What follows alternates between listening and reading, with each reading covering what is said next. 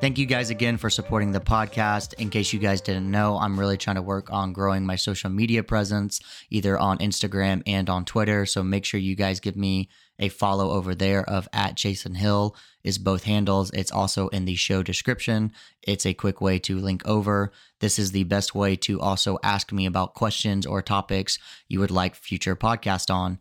Also, if you haven't already, make sure you check out the YouTube channel. It has a lot of these topics just in video format. It's just another medium for you guys to check it out. And so that is a good way to also get some jujitsu help. So thank you guys again, and I'll see you guys later.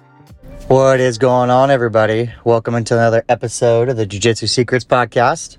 My name is Chasen Hill. Hopefully, you guys are all having a good week so far. Had a good weekend. Everything's getting going good. So today's episode is going to be part two of uh, a three part series that, you know, I released part one like a couple weeks ago, where we're going to talk about the three things that I really think students should have or that they're lacking in their jiu-jitsu training. And so just to recap, the first one was having no way of metric of determining success. So students who have no idea how to determine success outside of just getting a belt promotion or a stripe they only have um, external metrics. So that was part one. So if you guys haven't caught that part yet, go back and find it. It's uh, part one of three. And now, part two, what we're going to dive into some today is going to be why students should have some kind of training process, the value behind that, and some ideas of how you guys can do that. And then the third one, which will come out in the future, will be talk about accountability, basically how to keep yourself motivated and all of those big benefits. So all three of these three things, in my opinion, after teaching for, you know, 11 years now, being a student myself and doing jujitsu for 13 years, are absolutely crucial to you guys staying on the mat long term, finding success, having enjoyment out of jujitsu. Because as a quick recap, um, progression and motivation, I think, go hand in hand. If you're not progressing, then it's very hard to stay motivated. No matter how much people say, you know, I'll never quit jujitsu, or I love the art, or I'm not into belts, or, you know, it's not about how much I learn. It's just about staying on the mat. And, and all of that is great and admirable. And I think that's a awesome mindset to have. But I think a lot of times people say that because that's what they think that they want their mindset to be, but it's not actually true action because I can't tell you guys how many times I've heard people say that and then they quit. And then when I reach out to them or ask them why they quit, they were just like, well, there was no point. I wasn't getting any better. I felt like I was wasting my time. So, you know, they, they go hand in hand, right? So progression and motivation 100% go hand in hand. No matter how much of a good intent you have about saying, oh, I'm only here to get better and train and, and just stay on the mat. I don't care about belt chasing or any of that stuff. So anyway, there's my little bit of calling you guys out. So prove me wrong. Um, so, anyway, let's get into the idea about a training process or a system. So, what is a training process or system? Well, a simple thing is that it really is a series of steps for you guys to develop something, right? So basically in jujitsu, it would be how do I take a crappy technique and make it a better technique or a good technique? How do I take this specific skill, maybe I'm really terrible at breathing, and how do I take my really bad breathing method and make it into a better breathing method? So that's a process or a system. Everything that we do in life no matter if it's making coffee goes through a process or a system you know you have to put water in the pot you have to put it in the burner and then you have to turn it on and then it's got to go it's got to heat up enough and then it goes through the filter. Like there, there's a process and a series of steps that goes through even to make coffee right? So jujitsu is the exact same way. And one of my main missions in jujitsu is I think a lot of times people have technique systems, which are really great. Like, there's a lot of guys like Danaher and um, a lot of other well-known guys that have these like technique systems. That's like, okay, so if you want to get good at arm locks, here's kind of the first arm lock you should be focusing on, and then you progress to this arm lock, then you progress to that arm lock, which I think is amazing. It, I've studied a lot of that stuff. It's absolutely helped me. It helps me kind of organize my own jujitsu, but I've not really seen a whole lot of people talk about like a training process in the sense of how to just develop one technique or how to develop um, a technique over time. And I think we can get caught up, specifically if I use Danaher for an example. If you buy one of his instructionals, it's like an eight volume instructional, and there's so much information, which I understand it's to be there for the long haul. And I love it, but often when I see my students buy that, they are grossly overwhelmed and they are just like, oh my God, this is so much stuff. And personally, I don't think it's Danaher's fault. I think it's the student's fault for having poor expectations about what that instructional is going to do. Like the instructional is just a vehicle of information to expose you to ideas. Just because you watch it doesn't mean you're going to be able to like hit that technique instantly, right? You're going to have to take it through a system and practice it and develop it. So even if I show you the best arm lock to get better at, today and then I say, okay, after you get good at that one, go to this next one. But if you don't have a way to like put that through a process and just be outside of, well, I got to drill and spar, then, you know, you might throw it away. You may never use it again. And that's what actually even kind of happened to me. You know, when I came up in jujitsu, no one ever sat down with me and said, like, hey, when you're trying to make a move better, here's how you should focus on making it better.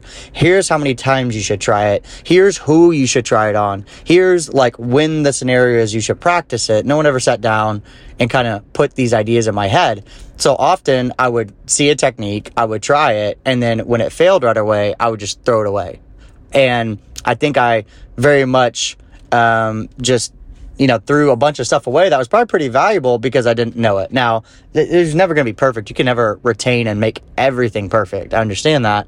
But taking a technique through a system will really start to identify um, maybe some areas that you didn't even realize were weak in your game or even potentially strong in your game. So this is a lot of rambling and talking to set up about like, okay, so what do I do and how do I do it? Right. So first off, every system has a start point and it has an end point.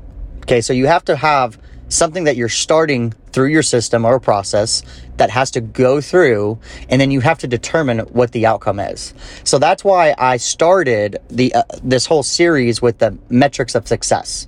So if you guys haven't gone back and listened to that that that podcast, that's why that one's important because you have to understand what is a realistic outcome or an end goal, right? So for a lot of people, like I said, they don't have anything unless it's like a belt or a stripe or a competition. If you're a struggling jiu-jitsu student that is really looking for some more help and guidance and trying to figure out what you should be training and the next steps in your jiu-jitsu journey, I have an online program called the Jiu-Jitsu Blueprint for Lifelong Development because ultimately jujitsu is a lifelong process you have interest in or want more information on, make sure you hit me up at chasenhill.com. Thank you guys again for supporting the podcast, and we'll get on to the episode. Or something of that nature. So, what I highly recommend is that students use either like a journal, training video, um, internal factors like a scale, or even training partners to determine success. So let's say I'm wanting to get better at this specific triangle choke. Okay, great. So, how do I know if that triangle choke has been through the process enough to get better? Well, one really great way is a, a, scale of like one to five. Like, how much are you actually hitting that triangle in training? If you're not hitting it at all, rate it a one or a two, rate it very little. And then over time, as you're developing it, then, if you start hitting it more, keep a log of every time that you attempted it or a mindset of when you attempted it. Keep a log of when you do, and does it start to increase? And who do you start to catch it on? So, can you take that one or two and turn it into a four or five? Can you improve it that much more? And these are all metrics and things for you to track so you can determine if what you're doing is being successful. Another great one is not to use training partners by belts, but often we we train at schools that we have a lot of the same training partners. I'm training with the same people on a regular basis. So let's say you're trying to hit it on a specific training partner and you're never able to hit it and then now you're able to hit it on that training partner specifically. So you have to have some way to determine that you are successful in improving that.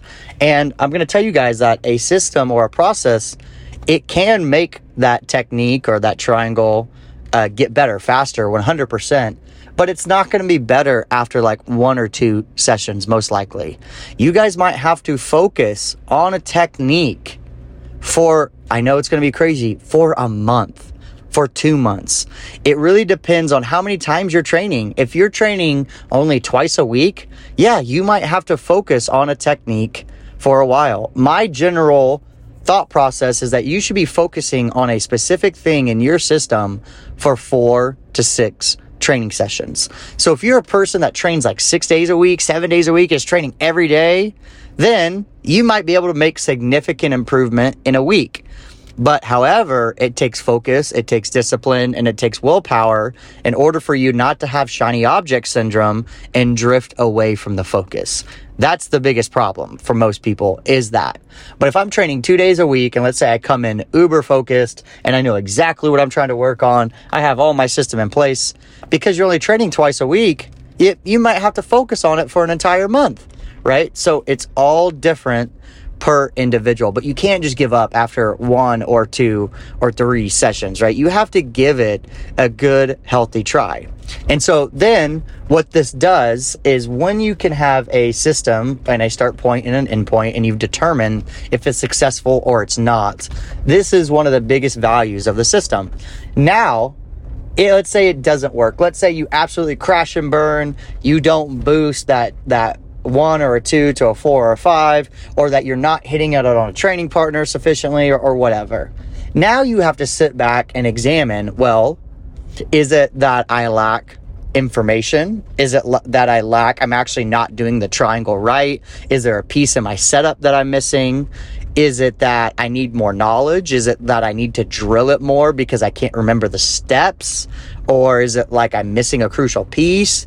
Or is it that, in fact, I'm just trying it on the wrong people and I'm setting my expectations way too high, right? I would say most of the time it's the last one. I would say usually when students get to a point when they can start developing a system, which usually when I recommend that is like kind of later white belt to blue belt. Um, if you're a purple belt and you haven't started thinking about this stuff yet, I really, really highly encourage you to do it. The good news is if you haven't, um, it, it's it's easier the more skilled that you are because you can start applying the stuff much simpler. But as a blue belt and a white belt, it kind of quiets all the chaos in your jujitsu brain, in my opinion. What I have seen with students, but um, when when you're using that outcome, a lot of times students are the the last part that they haven't developed it enough against a certain skill usually when they're in the training room and their goal is to get better at this triangle, to use our same example, they use the black belt in the room as the metric of success versus trying to use like a, a training partner who's more their skill set or someone who is more roughly their ability. So a lot of times it just hasn't been developed enough and you haven't trained it enough uh, on that skill level in order to make improvement. So like if I'm rolling with all black belts and I'm a blue belt and I'm trying to triangle all of them, well, there's a good chance that's going to take a long time to get my triangle good. You haven't put it through an appropriate amount of resistance just quite yet. Now, your triangle will eventually get better with those black belts. It will just take a much longer time because they know all the counters, they can start to kill it, and there's a bunch of other issues to go over. I would highly recommend that you focus on other things depending on your training partners. So that brings me to my next point. You can also develop your system based around who you have access to with your trading partners. So basically, that outcome or that end goal is a very big, prominent piece. But you have to have a system. Like I said, you have to put a technique through a system, right? You have to put it through, okay, here's where it starts and what is my outcome to know that it's developed and what are my series of steps. like I said earlier, sometimes if it's more information, or if it's more knowledge, you might need to drill it, right? You might need to be drilling it more because what drilling is very beneficial for is it transfers information into knowledge. So information is just seeing something, but knowledge is baking it into your long-term memory so you can remember each of the steps. That's the crucial part with drilling. That's what drilling is supposed to be doing. So if you're drilling really poorly or fast and just firing through all the techniques, then you're going to uh, vastly not get any value out of drilling. There's going to be almost no point in doing it. So if your goal is to bake those steps into long-term memory so you don't have to think about it while rolling and you just act, that's the biggest benefit to drilling. So this is part two of the three part series start to develop a system. Um, hopefully, you guys got some value out of that. Um, I teach this in a lot more in depth into my program. Like I said, I have a whole way that like I kind of structure it from start to end, some different metrics and different ways to view your training partners. But man, I would have loved this stuff. I would have loved if someone would have sat down with me and showed me all this stuff and been like, okay, so like if I'm failing over and over again, what are some of the things I can be doing? Well, it's like you really have to identify what the problem is. Is it that you can't remember the steps? Is it that you're training on people too skilled? And then once you have that, then you can start to make the appropriate changes that you need into your training, right? So, anyway, hopefully you guys enjoyed this. Um, be on the lookout for part three coming up relatively soon. Um, get after it and have a good week of training, and I'll see you guys in the next one. If you guys are really enjoying this podcast, I'd greatly appreciate it if you left me some reviews, maybe some five stars, whether you're listening to this on Audible, Spotify, Apple Podcasts. Make sure you guys leave this five stars, leave some nice words. Also, share it with a friend. You know, I don't charge anything for these podcasts, and my goal is just to grow it and help the jiu jitsu community. So, thank you guys for supporting, and I'll see you guys later.